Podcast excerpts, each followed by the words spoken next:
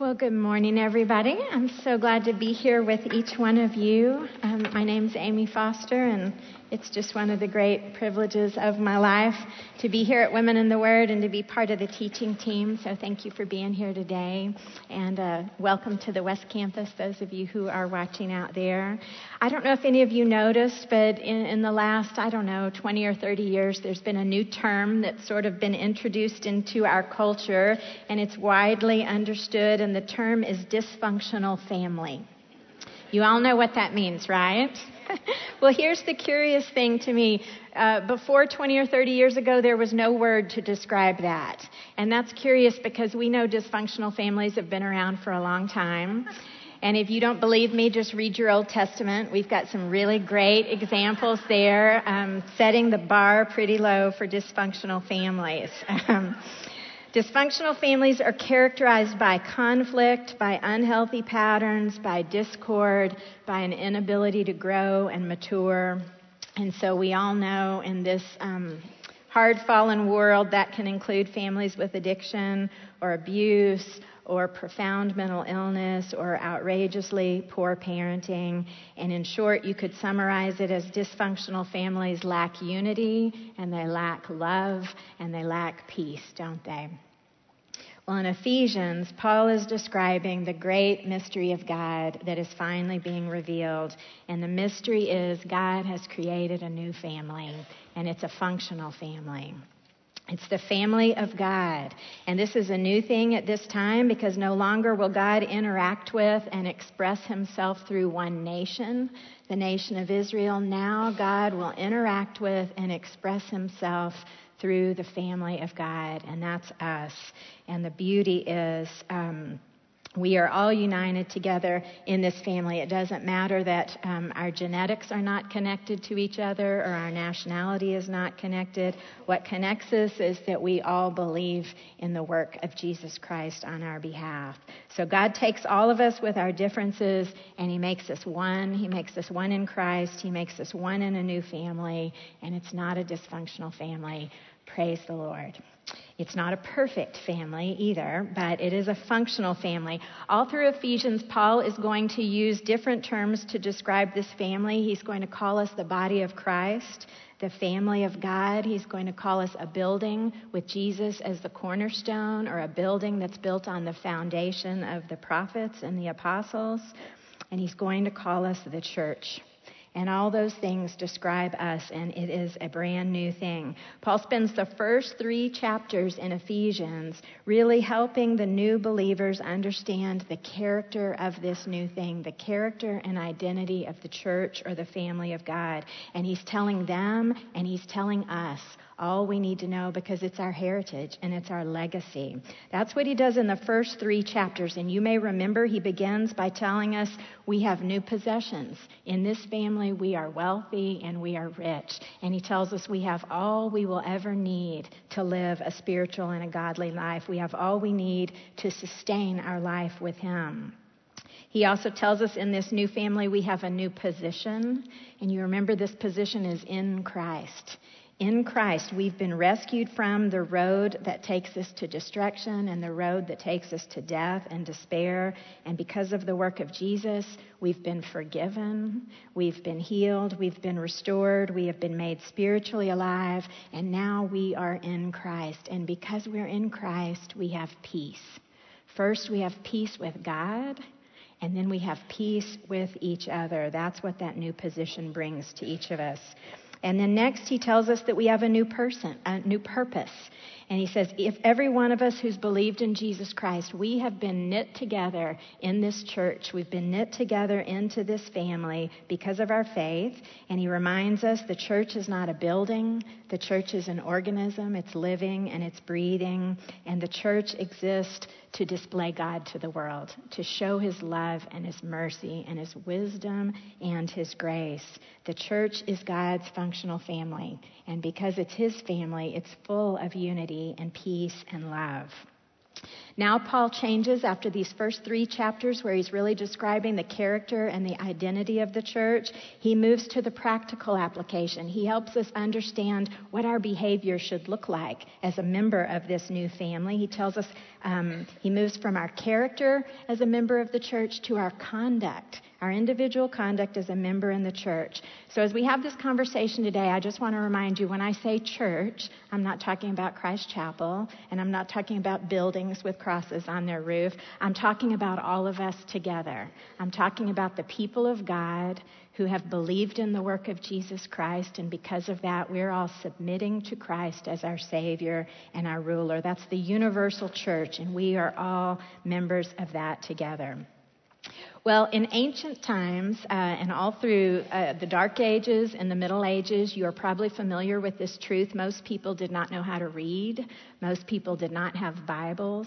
And these great truths of God, it was difficult to communicate those things.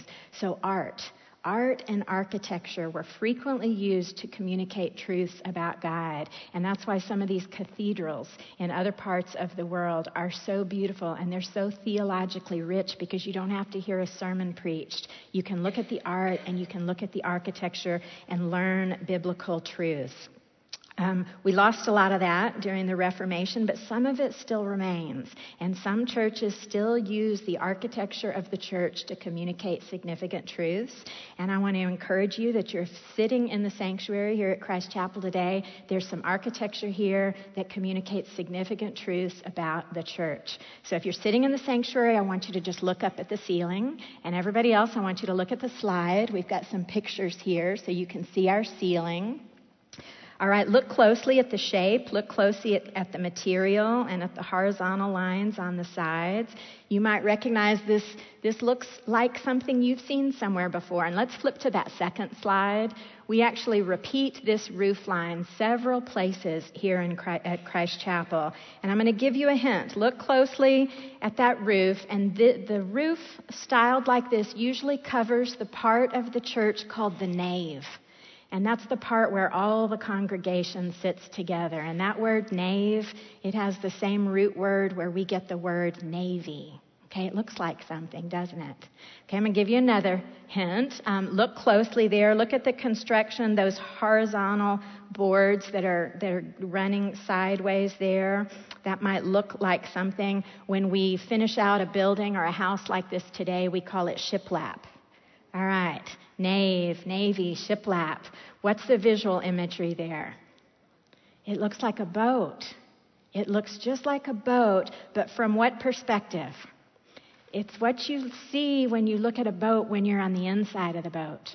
It's the perspective from being inside the hull of a boat. And so here's what you need to know a boat was an early Christian symbol that, re- that symbolized the church. The same way the ichthus or the fish was a symbol representing individual Christians, a boat represented the church. And so in this architecture, we have a visual reminder of the character of the church. And here's the reminder Christ's body, Christ's church, all of us assembled together, being carried through the seas of life all of us assembled together, escaping the judgment of God's wrath for sin. And one day, all of us together being delivered on the other side to spend eternity with God in heaven. It's a beautiful, beautiful picture of our life as the church. That architecture has been employed for centuries to remind us we are all a part of this great mystery of God, and it's called the church. We have a collective identity in the church, and one thing that Paul makes very clear, and this architecture also makes very clear ladies, it's not about you, it's about us. It's not a bunch of individual boats out there, it's one boat. And we're all the nave. We're all sitting in this boat together. So we're going to have these reminders all through this lesson here when, when Paul instructs us on how we live out the character of the church. And the truth is, it's not about you, it's about us. So Paul begins chapter 4 with the word therefore or then. Whenever he starts that way, we know he's referring back to the things he's already talked about. So he's talking about those, the first three chapters of Ephesians where he's fully explained the character and the conduct of the new church. That's what he's talking about. So begin reading with me Ephesians 4, verse 1. I, therefore, a prisoner for the Lord, urge you to walk in a manner worthy of the calling to which you have been called, with all humility and gentleness, with patience, bearing with one another in love, eager to maintain the unity of the Spirit in the bond of peace. There is one body and one Spirit, just as you were called to the one hope that belongs to your call one Lord, one faith one baptism, one God and Father of all, who is over all and through all and in all. So, what Paul does right away as he begins describing the conduct of the church, he urges us to walk in a manner worthy of our calling. And I want to let you know you're going to see this, um, this urging to walk five times in the rest of this book. Five more times he's going to talk about your walk. Your walk describes your daily conduct, it describes your behavior, it's basically how you lead your life. And he says he's urging you to behave in a way that's a credit to what God has done for you. It's a credit to what God has called you to.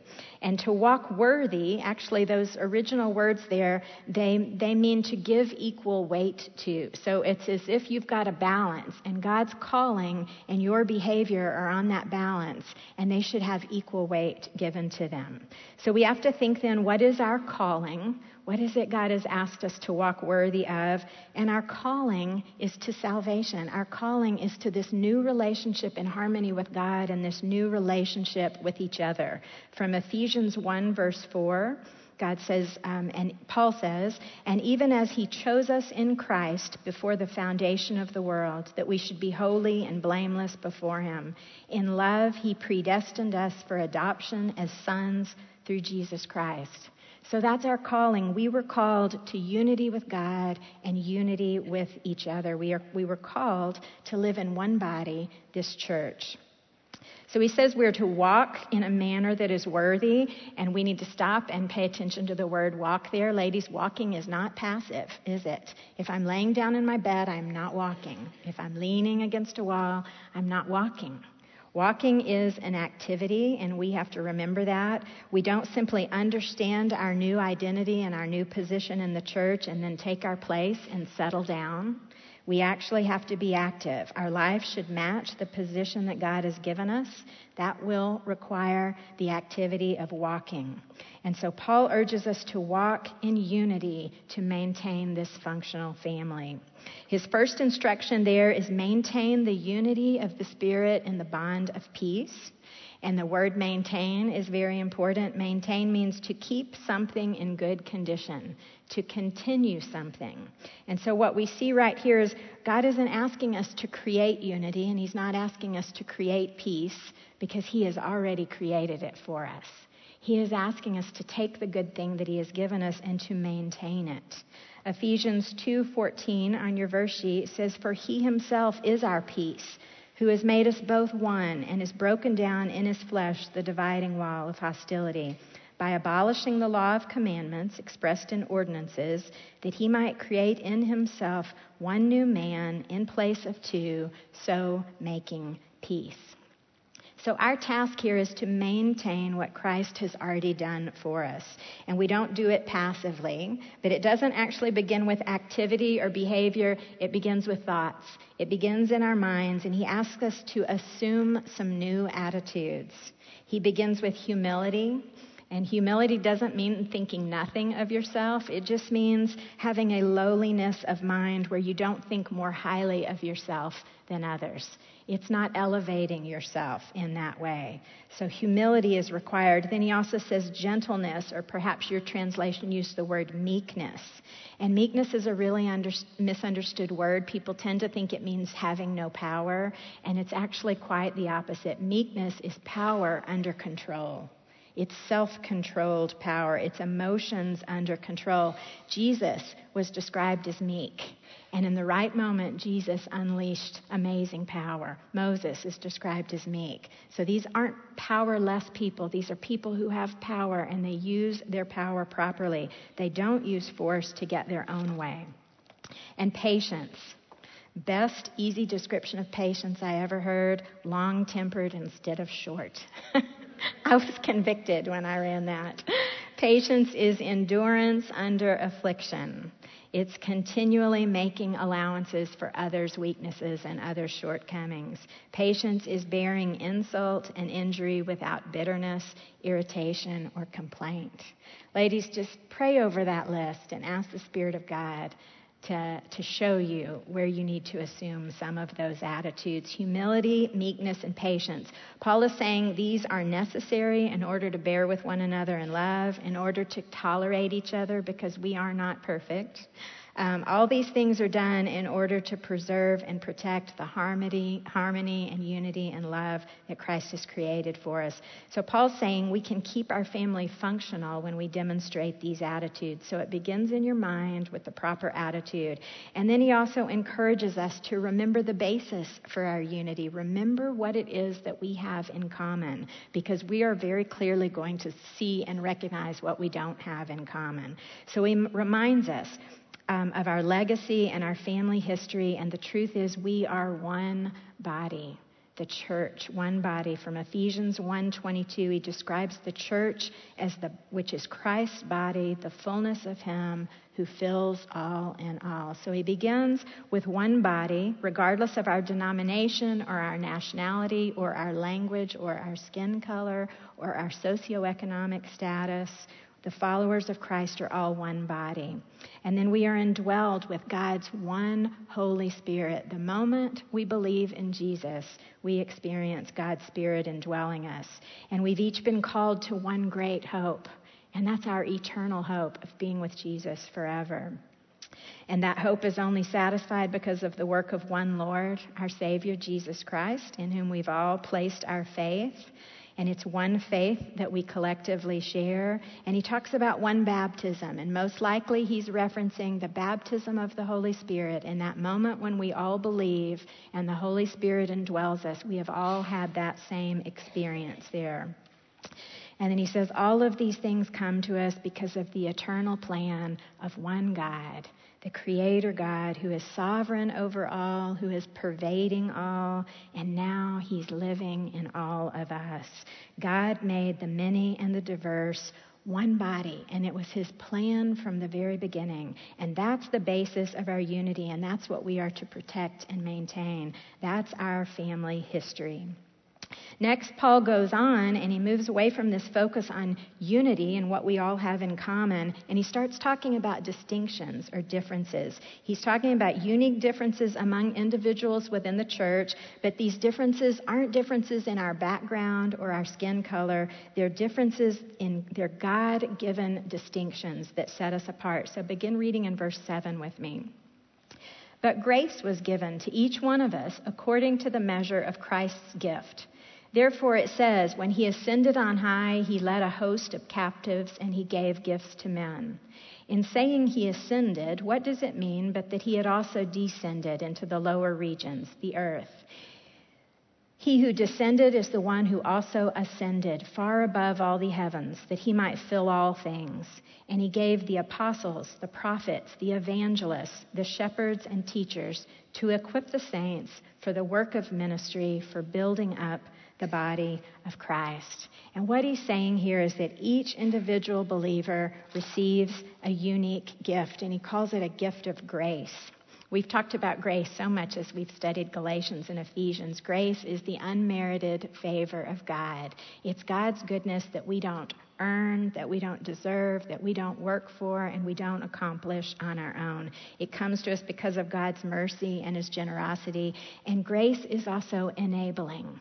Grace is God giving us power to accomplish the work He wants us to do. That's really what we see here. The grace is described as a unique gift given to each one of us.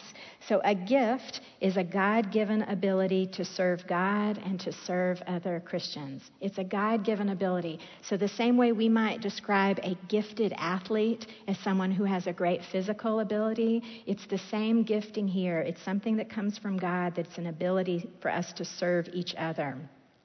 Each gift is individually apportioned. They are not all alike. Each gift is individually assigned to each and every member of the household of God, and that's done according to the sovereign will of God. And the emphasis here is on specific gifts that contribute to the growth of the church, not the individual. So once again, we get the reminder it's not about you, it's about us. These are gifts to make all of us grow together.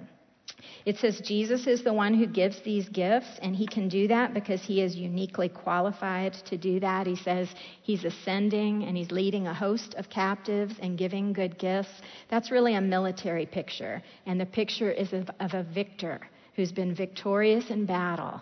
And so, with all of his followers behind him, he is having a victorious celebration. He's leading the way and he's giving out gifts or he's giving out the spoils of war. That's the picture that's being painted. It describes Jesus as the only one who has authority and power to give those gifts because Jesus is the victor and he has been victorious over death and Satan and sin and hell. And I love that the word used there, he gives good gifts to men. In the original language, you need to know the word meant men and women. So we have this beautiful description of Jesus giving gifts to each person within the church, men and women. Christ ascending, that's describing Christ's ascent to heaven after he's resurrected from the grave and he appears and walks and talks among all of his followers. They watch his ascent. Acts 1 9 on your verse sheet describes this. And when Jesus had said these things as they were looking on, he was lifted up and a cloud took him out of their sight. It says he also descended. Um, his descent is talking both about his coming down from heaven to earth and taking on human flesh, but more so it's talking about him suffering physical death and being killed and going into the tomb and being separated from God. And it was that action that allowed Jesus to satisfy God's punishment for sin. That was the perfect atoning sacrifice. And when he was resurrected, Jesus became the victor of all times. So we see Christ giving good gifts, filling his church with good things. And we know that one day Christ will fill the entire universe with the reality of his presence. But today, Christ is filling his church, and he's filling us with that reality. Look at Colossians 2 9 on your verse sheet. For in Christ the whole fullness of deity dwells bodily, and you have been filled in him, who is the head of all rule and authority. So we keep our family functioning, functional by embracing the unique gift that God gives to each one of us. Um, the listing of gifts here is limited. If you want to read a longer list, you can look at Romans 12, or you can look at 1 Corinthians 12 or 13 or 14 and get a little bigger picture of the variety of gifts. But the gifts listed here in verse 11, these are specific gifts given to specific people, and then those people are given to the church. So it's the gifted people who become Jesus' gift given to the church. I know that language is a little tricky there. And what are the gifts that are given? First, he says the gift of the apostles. He's talking about New Testament apostles here. These were special messengers sent with God's authority. Paul was among this group of men. And if you remember, this was a time in history when God was communicating new revelation. So special messengers would be required to communicate that. Then he talks about the prophets. These are also the New Testament prophets that he's talking about. Inspired preachers who would provide both instruction and encouragement and also comfort. And you may remember back in chapter 2 and in chapter 3 when Paul is describing the church as the building, he says we're built on the foundation of the teaching of the prophets and the apostles. These are the New Testament roles that he's talking about here. Then he says evangelists, those are the people who take the good news of Jesus to unbelievers. And we all know our own salvation experience. First, we heard the gospel. We heard it from an evangelist. He talks about shepherds. The same word there would describe pastors. Those are the people who lead and care for the members of the family of God, the same way a shepherd leads and cares for his sheep. And last, teachers, those who teach the truth of the scriptures. So these people use their gifts to help the members of the church so that every single member of the church is equipped to do ministry. I want to say that again so that every single member of the church is equipped to do ministry. Equipping means to restore something to its proper use. So, as the saints, as the members of the household of God, every one of us, our proper use is being ministers Um, we are being equipped to minister to each other. That's our purpose and that's our proper use. These gifted people will help prepare everyone else for works of ministry. So, ladies, we're all equipped. We're all called to build up the body of Christ. It's all of our work. It's not just the work of the people who have offices here and get paychecks for working for the church. All of us are called to be ministers. And we keep our family functional and we keep unity in our family when we embrace that calling. One writer says ministry is the calling, the privilege, and the responsibility of every single member of the body of Christ. Ministry to each other is required. That's how we are to conduct ourselves in this family. 1 Peter 4:10 says, "And as each has received a gift, use it to serve one another as good stewards of God's varied grace." So we are all given a gift so that we can minister within God's church. You know, we live in a very interesting time. We have a number of uh, mature and authentic Christians who have great influence, and there's a message that they continue to communicate that says we should stop blessing the blessed. And those are their words, not mine. They will encourage us to stop spending our energy and our resource and our giftedness serving each other within the church. Instead, we need to serve the homeless and the marginalized. And so, to that message, if you read God's description of the New Testament church, when you hear that message, you have to say both yes and no. You have to say, yes, absolutely. We are called to demonstrate neighbor love. We are called to offer help and practical assistance to those outside the family of God, yes. But no, we are not to stop blessing each other. We are not to stop building up the church. Paul makes it very clear Christ gives us gifts so the body will be built up, so the body will be, grow, will be growing and mature and unified. So when each one of us, once in the church, uses our gift, then the church actually expresses the fullness of Christ. You know, back in chapter one, we started with God telling, Paul telling us how rich we are, and he lists off those blessings, those great resources we have. And he described this blessing of the church as the fullness of him who fills all in all. The church is God's body where his fullness dwells. So we each have to embrace our call to minister and build up the body of Christ so that the church will grow and so that we will represent his fullness. Romans 12:6 says having gifts that differ according to the grace given to us let us use them. You know, years ago, I was a young mom with two little babies, and my marriage was very unhealthy. I was brand new to Fort Worth, and I was without a friend or an acquaintance here, and it was a difficult season of my life. I had a need. I was desperate for a mom who could advise me about how to be a wife and a mother and just a grown up. Um, but my own mother had been mentally ill and physically ill for about 10 years and was unable to fill that role in my life. So I prayed desperate prayers for a mentor. I wanted an older woman in my life who could coach me and help me and give me wisdom. And in spite of my prayers, um, God just never made that happen in that way. He never brought me a person. And on one very specific day, when I was begging God for a person and a mentor, um, God spoke to me, and He very clearly called me by name, and He said, Stop looking for a person to fill that need in your life. I am going to fill it. And I had no idea what God meant by that, but I did know I needed to obey God and I needed to stop looking for a person. So I just continued pursuing God in His Word and pursuing God in prayer. And without really knowing I was doing it, I also pursued God in His church. And let me tell you what happened God filled the void in my life. He definitely did it from those individual pursuits of pursuing Him in prayer and Bible study, but in God's church, people with the gift of teaching taught. And I found God. And people with the gift of wisdom, they offered advice. And I found God. And people with the gift of mercy, they listened to me and they prayed for me and they sought me out as a friend and they encouraged me. And then really discerning people looked closely at me and they said, You have a gift and you need to be using it too.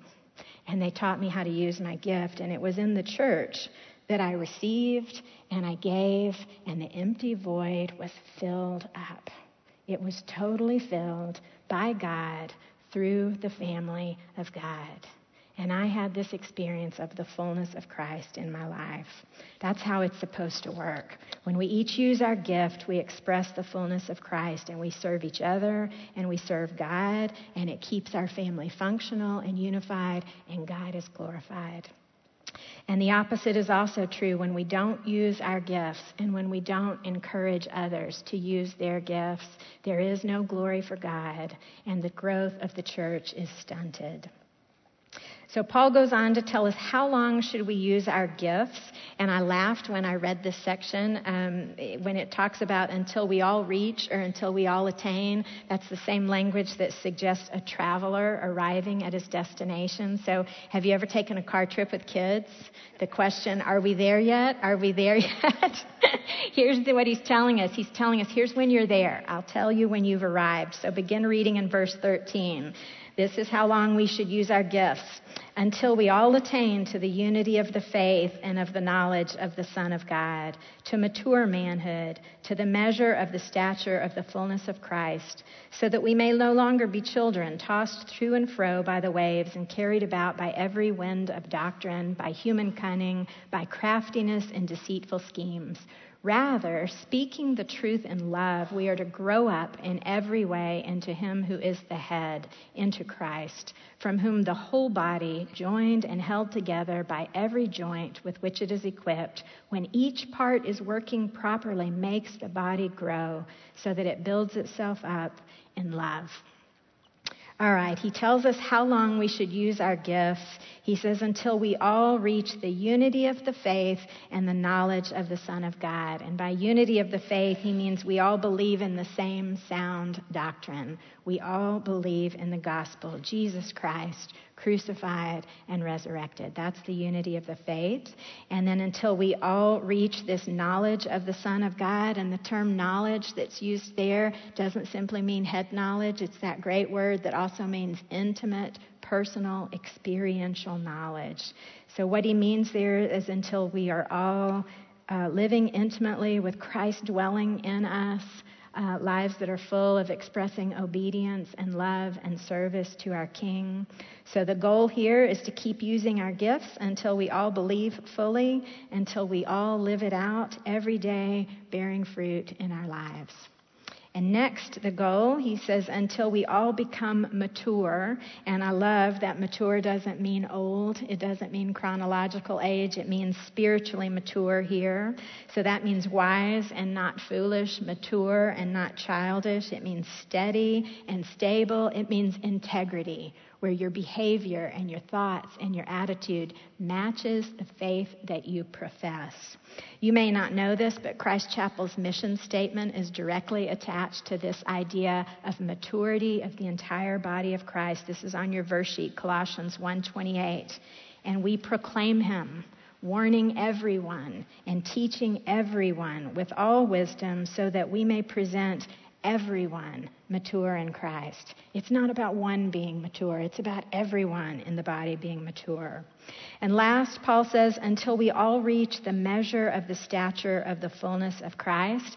You know, the same way we mark off our children's height on a door frame and watch them grow, this is the idea of the height, the full stature of Christ has been marked out for you, and that is your goal. We should all pursue that. All of Jesus' beautiful qualities demonstrated in us when the church functions as it ought to, when every person is using their gift, we look like Jesus. Listen to what one pastor said many years ago God is not trying to produce successful Christian business people who can impress the world with their money and influence. God is not trying to fashion successful church leaders who can influence people with their organizational and administrative skills. He is God is not trying to fashion great orators who can move people with persuasive words.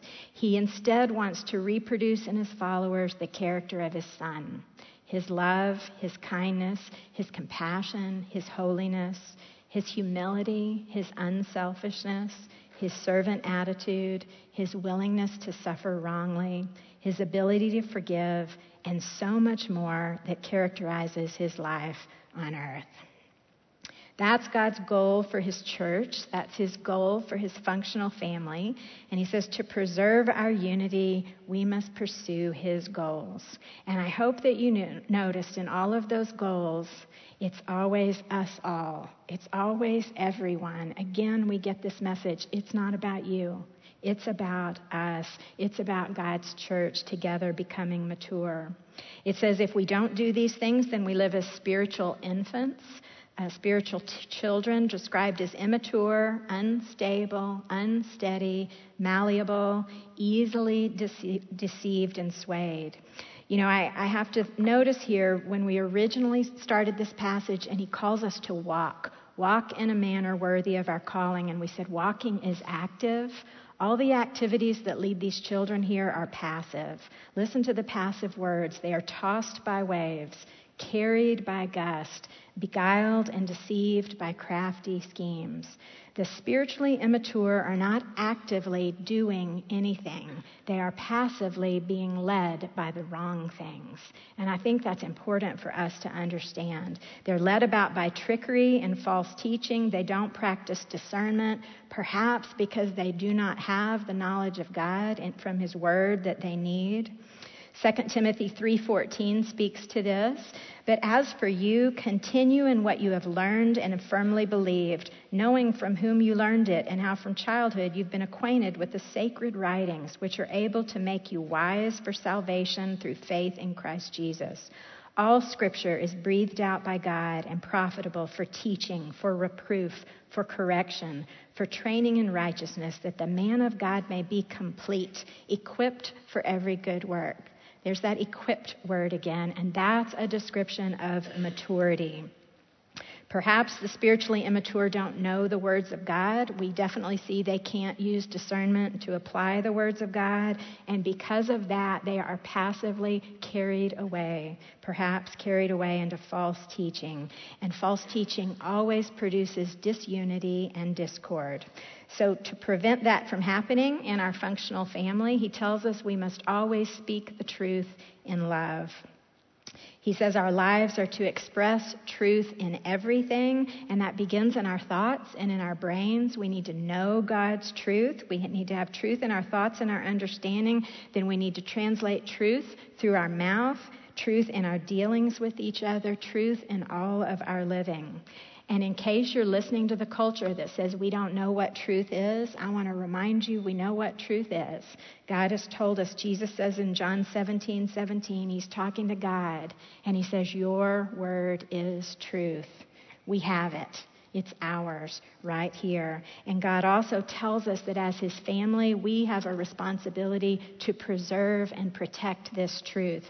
1 Timothy 3:15 on your verse sheet says, "I am writing these things to you so that you may know how one ought to behave in the household of God, the church of the living God, a pillar and a buttress of truth." Ladies, we have to speak the truth because God has asked us to be the ones to preserve it. We are the church, is the pillar of truth. Then he says, as you live truth in your lives, you must cover it with love. Cover it with love. And we know when Jesus was asked, What's the greatest commandment? It was love the Lord your God and love your neighbor. Love is the greatest commandment. And we need to follow it here as God's church. We're to speak the truth, but always with love. Always with love. It's the perfect combination. You've probably all experienced truth without love. It's harsh, it's condemning, it's unlovely, and it's unattractive. It does nothing to maintain peace or unity, instead, it divides. But what about love without truth? Ladies, love without truth is not love at all. Because love without truth lets people stay on the road to destruction and lets them continue on a path that will ultimately lead them to eternal separation from God. And that's not love either. So the church must be the place where love reigns first, and because of love, truth is proclaimed. Paul tells us this is how we grow up. This is how we actively walk. The body of Christ is like a human body with unique, gifted parts, all perfectly, skillfully, artistically knitted together, fitted to each other in unity. And when each member lives the truth with love, then the body grows up in love. in this short passage three times in love, in love, in love. And if you think through the last three chapters, it begins in love. God's plan from the beginning of time was to have this church, and in love, Christ went to the cross and made this church possible. And in love, we preserve and maintain the beauty and the peace and the unity that exists here. 1 Corinthians 13:1 says, "If I speak in the tongues of men and of angels but have not love, I am a noisy gong or a clanging cymbal." He goes on to say, "Without love, I am nothing. Without love, I gain nothing. The greatest of these is love." The church has been described as God's miracle of love where sinful men and holy God are connected in harmony, where Jew and Gentile are peacefully brought together, and where all these numerous and diverse people are now knitted together, loving each other, serving each other, bearing with one another, forgiving each other, helping each other grow, together moving toward maturity to the full stature of Christ. So when we walk in unity, the world continues to see God's miracle of love in us. That's our calling. Let's pray. God, you're our Father, and we just thank you and we praise you for the opportunity to be in your family, Lord. Um, I pray that each woman here would know the desire that you have to have her knitted into the family with you, Lord. And if she hasn't responded to the work of Jesus Christ on the cross, if she hasn't responded with faith and stepped into this peaceful relationship in a family with you, I pray that she would turn now, Lord. I pray that you would help us. You would help us to be humble and meek and gentle and patient with each other. I pray that you would help us to serve each other and use the gifts that you've given us. I pray that you will preserve and protect the unity that Jesus died for us to have, Lord. I pray that you would make those things possible in us and through us so that you would be glorified in our church, Lord. I ask these things in Jesus' name. Amen.